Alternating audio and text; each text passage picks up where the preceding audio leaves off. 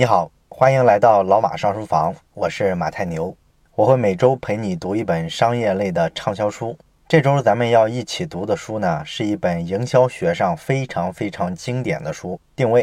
这本书呢，也是咱们老马上书房的听众朋友呢建议我讲的。这周呢，咱们就一起来学习一下这本书里的核心思想。这本书的核心思想呢，其实就是提了定位这个理论。这个定位理论呢，被称为是对美国营销界影响最大的观念。所以说呢，如果你只看一本营销书的话，看这本定位就对了。对于做市场营销或者说做广告的人来说呢，定位理论可以说是你必须掌握的一个基本功级别的理论。而且比较奇葩的是什么呢？就是定位这个理论啊，它其实是七十年代的时候才被提出来，然后呢，到现在的话，差不多有半个世纪的时间了。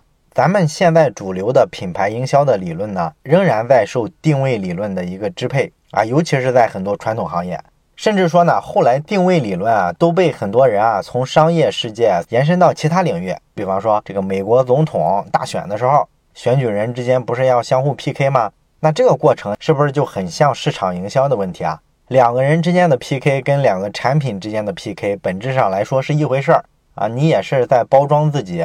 想办法让选民为你买单嘛，所以这是一个逻辑。定位理论呢也可以发挥作用。那在咱们现在这个时代呢，讲究的是个人品牌、个人形象管理。你想在这个激烈的社会竞争里面脱颖而出，那你就必然要把自己的个人形象、个人品牌像包装一个产品一样去包装自己，找到你个人的一个非常差异化的、非常清晰的定位。这样呢，你的个人的竞争力啊，在整个社会上才比较容易突出出来。那你要把自己包装成哪一方面具备差异化的长处啊？这事儿怎么去思考呢？听完这个定位理论呢，实际上这个问题啊也比较好回答。所以说呢，定位这本书啊，其实是挺值得咱们社会大众的普通人去了解的。那么究竟什么是定位理论呢？应该说呢，这个理论啊，其实是针对一个世纪难题来的。哪个世纪难题呢？就是现在扔给你一个产品。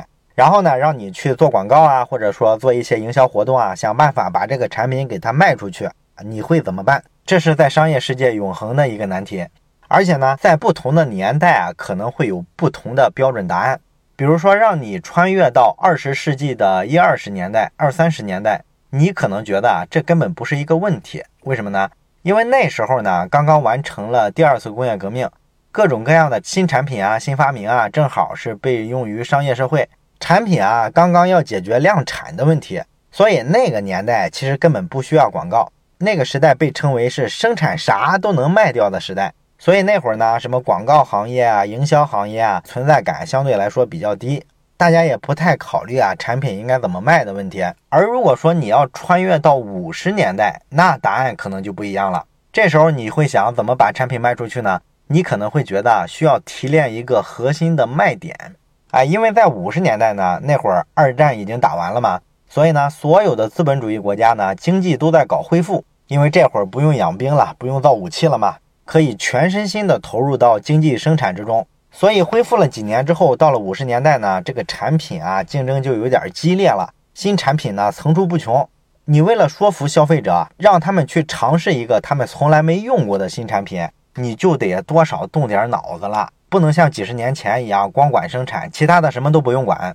那么五十年代的时候呢，广告和市场营销行业呢开始受到重视，而且呢，这时候呢出现了一个非常著名的营销专家级的人物，叫做罗斯瑞夫斯。这个人呢提出了一个理论，非常著名，叫做 USP 理论啊，三个英文字母，直译成中文的话，大概就是独特的销售主张啊，是这么一个理论。独特的销售理论是什么意思呢？实际上，咱们今天还在用。你看，咱们现在在给产品打广告的时候，咱们都要提炼一句文案，是吧？这个文案呢，通常来说都是产品的一个核心卖点。这个产品卖点起一个什么作用呢？就是让人家消费者啊看到了广告上的这个卖点之后，就觉得对，这就是我需要的，我愿意花钱购买，起到这个作用。比方说，你是一个卖牙膏的，那你可能就为你的牙膏提炼出一个卖点来。就是说，这个牙膏啊，刷了之后啊，又白又亮，或者说呢，这个牙膏水果味的，等等等等，这个就叫做独特的销售主张。那么咱们再往后推，如果你穿越到六十年代的话，我问你产品应该怎么卖出去，可能你的看法又变了。你可能这时候会觉得你需要做品牌形象啊，为什么会这样呢？因为到了六十年代之后呢，技术继续往前进步，这就导致呢出现了大量的模仿产品，也就是咱们常说的社会生产进入到同质化的时代啊。你能生产牙膏，但是你会发现呢，市面上可能有一百家公司也能生产牙膏。所以呢，这时候如果你还想只是简单的提炼产品的一个卖点就能打动消费者，这事儿越来越难了，而且呢，成本也越来越高啊！你原先打十块钱的广告就管用，现在打一百块钱可能也起不到那个效果了。所以这时候呢，就出现了品牌形象广告的概念。六十年代有一位伟大的广告学大师大卫·奥格威，这时候基本上奠定了自己的江湖地位。这个大卫·奥格威呢，咱们之前讲一个广告人的自白的时候讲过他，对吧？那本书就是写他这个人的。奥格威呢，他认为呢，对于一个产品来说，你这个品牌的声誉形象，比你提炼出产品的一些卖点要更利于你这个产品的销售。因为你把产品提炼出一个具体的卖点之后，比如说你这个牙膏是水果味儿，你这个牙膏刷完牙之后啊，牙齿特别白，这些卖点呢，别人很快就会模仿。大家都模仿了之后呢？你发现你就很难在一大堆同质化的产品里面突出出来，但是通过建立品牌的声誉形象建立起来的一个护城河呢，别人就很难模仿，因为这是你自己独家的一个东西嘛。所以说呢，奥格威认为呢，广告在这个时代担负的主要作用就是建立品牌形象、品牌声誉。所以呢，奥格威呢在六十年代就做了很多非常经典的广告形象的宣传。比方说，他曾经给一个叫做哈萨维衬衫的产品做广告。他当时是怎么设计这个广告形象呢？他就找了一个男模，然后穿上哈萨维衬衫。但是这个男模特别吸引眼球的地方是什么呢？他戴了一个眼罩啊，罩住了一只眼睛啊，就是一个独眼龙的一个形象。所有哈萨维衬衫的广告里面都是这么一个形象，保持一个统一性。所以呢，品牌的形象呢，就牢固的让消费者记住了。哦，这就是哈萨维衬衫。啊，男模是个独眼龙，这是六十年代的解决方案，建立品牌形象。那么，如果你穿越到七十年代，这时候你又应该怎么做呢？这时候呢，咱们本书的主角定位理论就出场了。因为从七十年代以后，包括说一直延续到今天，咱们都有一个普遍的认知，就是这个媒体啊是越来越发达了，然后媒体上的这个信息呢越来越泛滥。信息多到呢，让咱们每一个人啊有点烦，这就导致啊，即便说你用六十年代品牌形象的办法在打广告，可能效果也是在不断下降的。咱们会发现呢，咱们这个时代有一个特点，就是每一个产品的分类里面呢，咱们最多能记住一两个品牌。比方说可乐这个产品的分类里面，我相信绝大部分人只能说出可口可乐和百事可乐，对吧？那为什么会这样呢？这是因为呢，当信息大爆炸的时候。咱们人的这个大脑的带宽呢是非常有限的，咱们不太可能去记住很多的品牌。即便说呢，你在电视上呀、报纸上呀、互联网上啊都见过这些品牌，但是呢，你脑子里面仍然记不住。这就导致呢，咱们现在这个时代啊，你要想去提炼一个产品的卖点，或者说做一个品牌形象的广告，靠这么简单的几招呢，就想让消费者去买单，这个事儿啊越来越难了。做营销啊，投入越来越高，获得的这个收益是越来越低。那你说，在咱们这个时代，怎么做营销，怎么打广告呢？定位理论的核心就是告诉你呢，你要尽量的去占领消费者的心智，心是心脏的心，智呢是智慧的智，实际上就是说你要打到消费者的认知层面。那怎么样才能占领消费者的心智呢？咱们现在的这个心理学研究呢，就发现，咱们人类呢记住某个品牌的产品，其实不是说啊硬性的把这个品牌的名字背下来。咱们这个记忆呢，其实有个非常有意思的特点，就是它首先会把这个产品啊做一个归类。比方说吧，咱们所有人大脑里啊怎么记住可口可乐的呢？首先，咱们建立了一个新的分类，叫做可乐，这是一个产品的分类啊，也就是品类。那建立了这个品类之后呢，咱们再把这些具体的产品的品牌归类进去。比方说，在可乐这个品类底下呢，可口可乐是第一名。百事可乐是第二名，然后呢，第三名、第四名就是空着的，没有品牌能够填补这个位置。那么在超级跑车这个品类里面，排第一的可能是保时捷，第二呢可能是迈凯伦，第三可能是法拉利，剩下再有其他品牌你就想不起来了。这是人记忆的一个特点，这就给我们两个启示。第一个启示就是你一定要把你的产品啊归到一个非常清晰的类别里面。第二个启示呢，就是你一定要想尽各种办法，尽量的让你的品牌在它所归属的这个类别里面呢，尽量排在前面，因为排在后面消费者根本记不住。所以从这两个启示出发，定位理论呢就要求品牌怎么做呢？在这两个启发的基础上，把它推到极致啊。具体来说呢，可以有两个策略。第一个策略呢，就是一定要想办法建立一个新的品类。也就是说，你千万不要进入到消费者已经建立好的一个品类里面，因为这个品类里面啊有比你先到的产品了，消费者已经记住它的名字了，而消费者的记忆呢，最多就记一两个、两三个品牌。你作为一个新产品啊，想让它在这个分类里面把你往前提一个名次都非常难。所以说呢，你就不如啊，干脆想办法在消费者的这个心智里面啊，另外开辟一个新的赛道。假如你要做一款碳酸饮料。那么你会在广告里面反复强调自己就是一种碳酸饮料吗？当然不要了。碳酸饮料这个领域啊，你首先想起来的都是可口可乐、雪碧这些。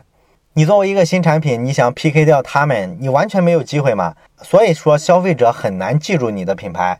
那么有一个饮料品牌啊，叫做七喜啊，这个七喜呢，它当然也是一种碳酸饮料了。但是它在营销的时候呢，它就把自己定义为非可乐。啊，就是说我不是可乐这一类的饮料。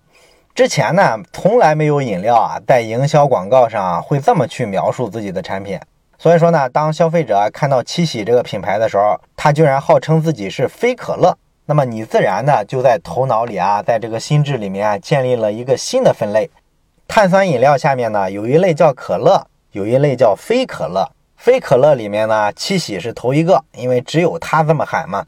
所以后面如果再有其他的品牌想效仿它，也号称自己是非可乐，那不好意思啊，你只能排在七喜的后面了。七喜这个品牌呢，就靠这个路数，成功的占领了消费者内心一个独一无二的一个位置。而且来说呢，这个办法其实不止在营销领域有用，在历史上啊，就曾经发生过这么一件比较有意思的事儿，就是咱们都知道的，谁发现了美洲大陆啊？是哥伦布，对吧？但是呢，为什么美洲叫 America 没有叫哥伦布大陆呢？一般来说呢，第一个发现某个地方的人啊，这个地方经常就以他的名字命名。比方说，咱们都知道的什么麦哲伦海峡呀，什么德雷克海峡呀，不都是这么命名的吗？那为啥美洲跟哥伦布没关系呢？这是因为呢，比哥伦布发现美洲这事儿晚了五年之后啊，有一个叫阿美利哥韦斯普奇的人啊，也去了一趟美洲大陆。虽然说他比哥伦布去的晚，但是呢，他做对了一件事儿，就是给美洲大陆呢重新做了一次定位。呃，什么定位呢？就是他把美洲大陆呢认定为是一块独立的大陆。啊，咱们学历史都知道，哥伦布啊当时去了美洲之后，碰到美洲当地的土著啊，他就把对方叫做印第安人，因为他误以为他到的是印度，所以呢，在他的认知里啊，这个地方应该是亚洲。而这个阿美利哥韦斯普奇呢，他是人类历史上第一个认为这块地方是一块新大陆的人，跟原先的这个亚欧大陆呢完全是分开的，这就给人的认知创造了一种独一无二的分类了，对吧？原先的这个大陆叫旧大陆，那么新的呢就是一块新大陆，这是完全不可能混淆的一个新的分类。所以说呢，他这个看法呢，很快就在整个欧洲广为流传。后来呢，也是经过了各种测试考证啊，大家证明呢，他说的是对的，这个地方确实不是亚洲，所以这就引发了很强烈的传播效果，导致呢，大部分的欧洲人啊都认为阿美利哥韦斯普奇发现了美洲。至于哥伦布是谁，他们完全没听过。所以呢，后来呢，就以阿美利哥韦斯普奇的名字来命名这块新大陆。阿美利哥如果写成英语的话，就是 America，跟这个美洲的发音啊，America 非常像。所以说，这个美洲大陆的名字啊，实际上是在它名字的基础上稍微做了一个调整。所以说呢，这是人类历史上非常经典的一个定位的案例。它告诉我们呢，你要是能在人的这个心智里面啊，给它建立一个新的分类，你会被别人记得多牢。所以从咱上面讲的呢，实际上我们可以给定位理论啊做一个总结。它的精神内核可以用三个字去总结，就是占第一。通过建立一个分类，去占领人心里啊一个独特的位置。当然了，这个地方咱们说的这个占第一呢，跟咱们常听的一个词“市场细分”其实并不是一回事儿。因为市场细分是什么意思呢？就是说你在主流市场里面划分出一个更细分的市场。比方说吧，现在的这个电视啊，大家都是把屏幕做得越来越大，那你可能剑走偏锋，我偏要做一个小屏幕的电视，我要去迎合一小部分喜欢小屏幕电视的消费者啊，这样呢，我就能在小屏幕电视这个领域呢，成为一个行业第一，这叫市场细分的逻辑。但是定位理论要求你啊，去建立一个新的品类，这个概念可不是这样的。这个地方说的占第一呢，并不是从产品属性上、功能上去做一个细分，然后想办法做到细分的第一。他说的这个占第一呢，是针对消费者说的，就是你要占领消费者心智里面第一的位置。只要大家在认知上、在心智上觉得你是第一就行了。这个地方可能不太好理解。我给你举一个极端点的例子吧，比如说美国呢，在历史上曾经有两家特别著名的租车公司啊，一家呢叫做赫兹啊，一家呢叫做安飞士。那么早期的时候呢，这个赫兹呢是行业里的第一，安飞士呢据说当时是第二。当然了，它这个第二的位置呢不是很稳，行业里的这个第三呀、第四啊，经常的追赶它，跟它差距非常小。可能经常的也能跟它换一换位置。那这个安飞士就想搞点这个市场营销啊，想办法稳固一下自己老二的位置。他一开始打的广告是什么呢？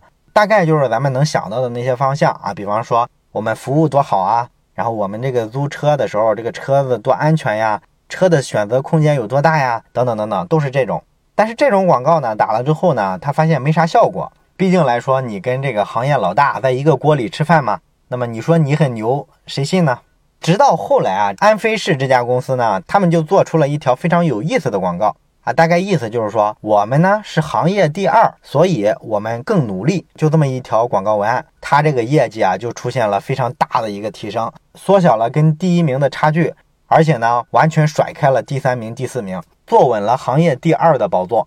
定位理论，咱们刚才不是总结的是让你占第一吗？他这不是占了个第二吗？他怎么也成了呢？哎，你想想这事儿哈，哪一家租车公司会说自己是第二？大家不都说我的产品最牛逼？所以说呢，他是第一个自称是行业老二的租车公司，这就在人的心智里面开辟了一个新的分类，获得了一个独一无二的位置。当然了，后来呢，好多品牌啊也去模仿它，但是呢，大家模仿的方向都错了，因为这句文案里面啊，好多品牌以为重点是我们更努力。所以他们学的时候啊，都是反复的在讲我们怎么怎么努力，我们的员工一年加班是多少，就为了更好的服务你们，结果都没啥效果。这就是没想明白定位这事儿的本质是占领一个新的分类，这是咱们说的要做到定位理论的第一个策略，建立一个新的品类。那么第二个定位的策略呢，就是你可以重新去定义你的竞争对手所属的这个品类。也就是说呢，除了咱们前面讲的第一个，你可以自己去开辟一个新领域之外，你还可以想办法呢，把竞争对手啊，在用户在消费者头脑里已经建立好的这个类别给它破坏掉。举个例子吧，美国有一个薯片的品牌叫做品客，这个很多人都听过是吧？这个品客薯片呢，实际上是宝洁公司做的一款产品。那么做了这个产品之后呢，毕竟人家宝洁是大公司嘛，他就加了很多资源上去。把这个产品啊推广的很凶猛，所以呢，很短时间里啊，这个品客薯片在薯片市场上就有了百分之十八的市场占有率。那么宝洁公司的目标呢，是把它迅速提高到百分之二十五。然后这个呢，就引起了一些老牌的薯片公司的一些警惕啊。有一个薯片品牌叫做智慧薯片，这个老牌的公司呢，就做了一个非常经典的反击。它怎么反击的呢？它在这个电视广告里面啊，做了一个对比广告。就是说呢，我们这个智慧牌薯片呢，我们是由什么成分构成的呢？土豆、植物油、盐，就这三种。然后他们品客薯片是什么成分呢？脱水土豆、甘油一酸酯、甘油二酸酯、抗坏血酸、丁基羟基甲苯醚。啊，你看，都是一大堆咱们普通人看不懂的化学名词，对吧？所以说这条广告呢，就是做了一个非常有意思的定位。它这个定位呢，一方面呢说我自己的东西啊，定位是一个天然的食品；另外一方面呢，又给对手做了一个定位，他们这个薯片啊，完全是个化学人工造的东西啊。咱们知道，在这个食品上，老百姓这个科学素养不是很高，所以说呢，他意识不到啊，咱们平常吃的这个糖啊、盐啊、味精啊，这都算化学制剂啊。所以说，一般老百姓啊，一看食物里面有化学添加剂，就紧张的不得了，觉得吃了好像马上就要中毒。啊，所以你可以想想这个广告的效果啊，一下就把这个品客薯片的这个销量啊给它打下去了。它从市场占有率百分之十八一下就跌到了百分之十，这就是说你把对手所属的这个分类给它一下打掉啊，会起的一个效果多么厉害！这是做好定位理论的第二个策略。那么咱们讲了定位理论之后呢，好多人对这个定位理论的一个比较集中的批评是什么呢？就是大家觉得呢，你营销广告这个东西啊，其实只是一个产品成功的一个要素。啊，一个产品要想被消费者认可呢，根本原因应该是你的产品要好啊。就好比说你开个饭店，你这个会员卡的体系啊设计的再巧，自媒体玩的再妙，你不最终也得菜的这个口味要对路子才行啊。所以你这个定位理论呢，不要老是舍本逐末。实际上，咱们之前在讲《怪诞行为学》那本书的时候啊，咱们也说过，呃，人其实对很多东西的认知，尤其是一些主观感官上的认识。其实是受很多传播环境的干扰的啊，并不准确。比方说，你把同一种酒啊放在两个不同的酒瓶里啊，一个酒瓶呢一看就是特别高档的酒瓶，另外一个酒瓶呢一看就是劣质酒的酒瓶。那你把这个酒倒给普通人去喝，他就会觉得那个高档的酒瓶里倒出来的酒口感明显比另一个瓶子要好，这就是一种心理上的错觉。酒瓶的信息的暗示就完全能左右我们的主观的体验。所以说呢，这个道理其实对我们的启发就是说，很多产品啊，咱们用起来所谓的顺不顺手，所谓的觉得服务质量好不好，实际上是大家通过一些营销广告之类的信息获得的一个认知，而不一定是这个产品本身的一个差异。尤其是在现在，所有一个品类的产品里面，其实有很多种挑选，那些产品你仔细去看一下，同质化程度都很严重。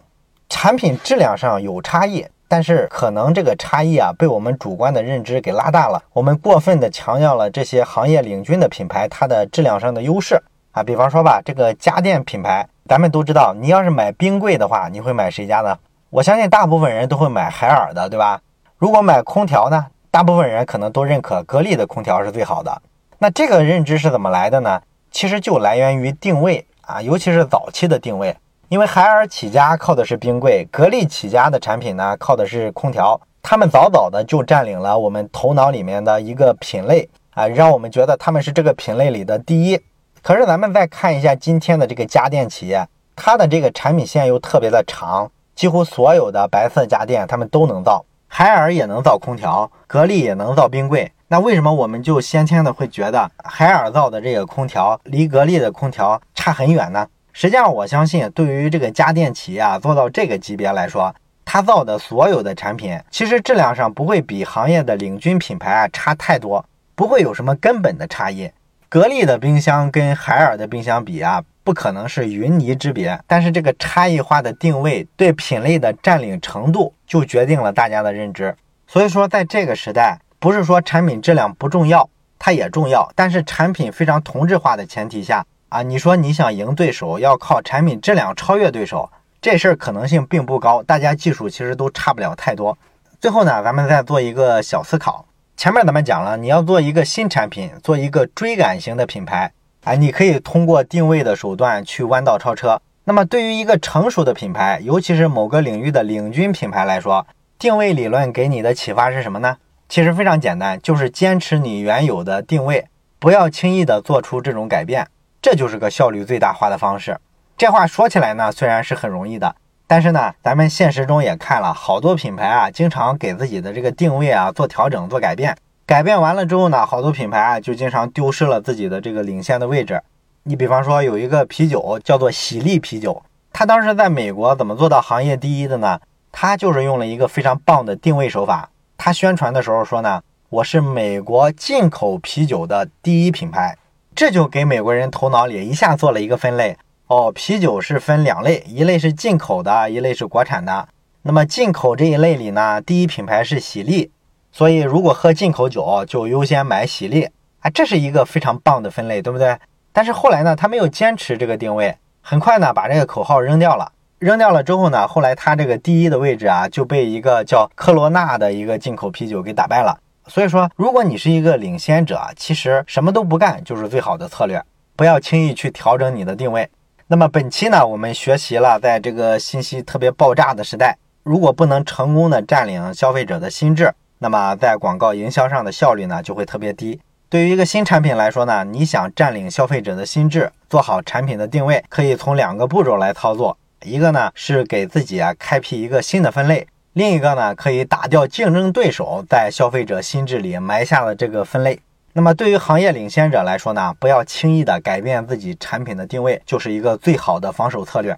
那么这时候就有另外一个问题了。如果我们做一个产品，做一个品牌，我知道了定位要准确，而且在消费者心里啊占领了一个第一的位置之后，不要轻易的去做修改。那如果我这家公司想做多元化发展，比方说我是一个做打印机的，我现在想去做复印机，我应该怎么去做定位？这个问题呢，你可以先思考一下，也可以在留言区呢把你的思考写下来，和大家交流一下。咱们下期呢会讲一下这个问题。好了，我是马太牛，这里是老马上书房，祝你每期都有新的启发。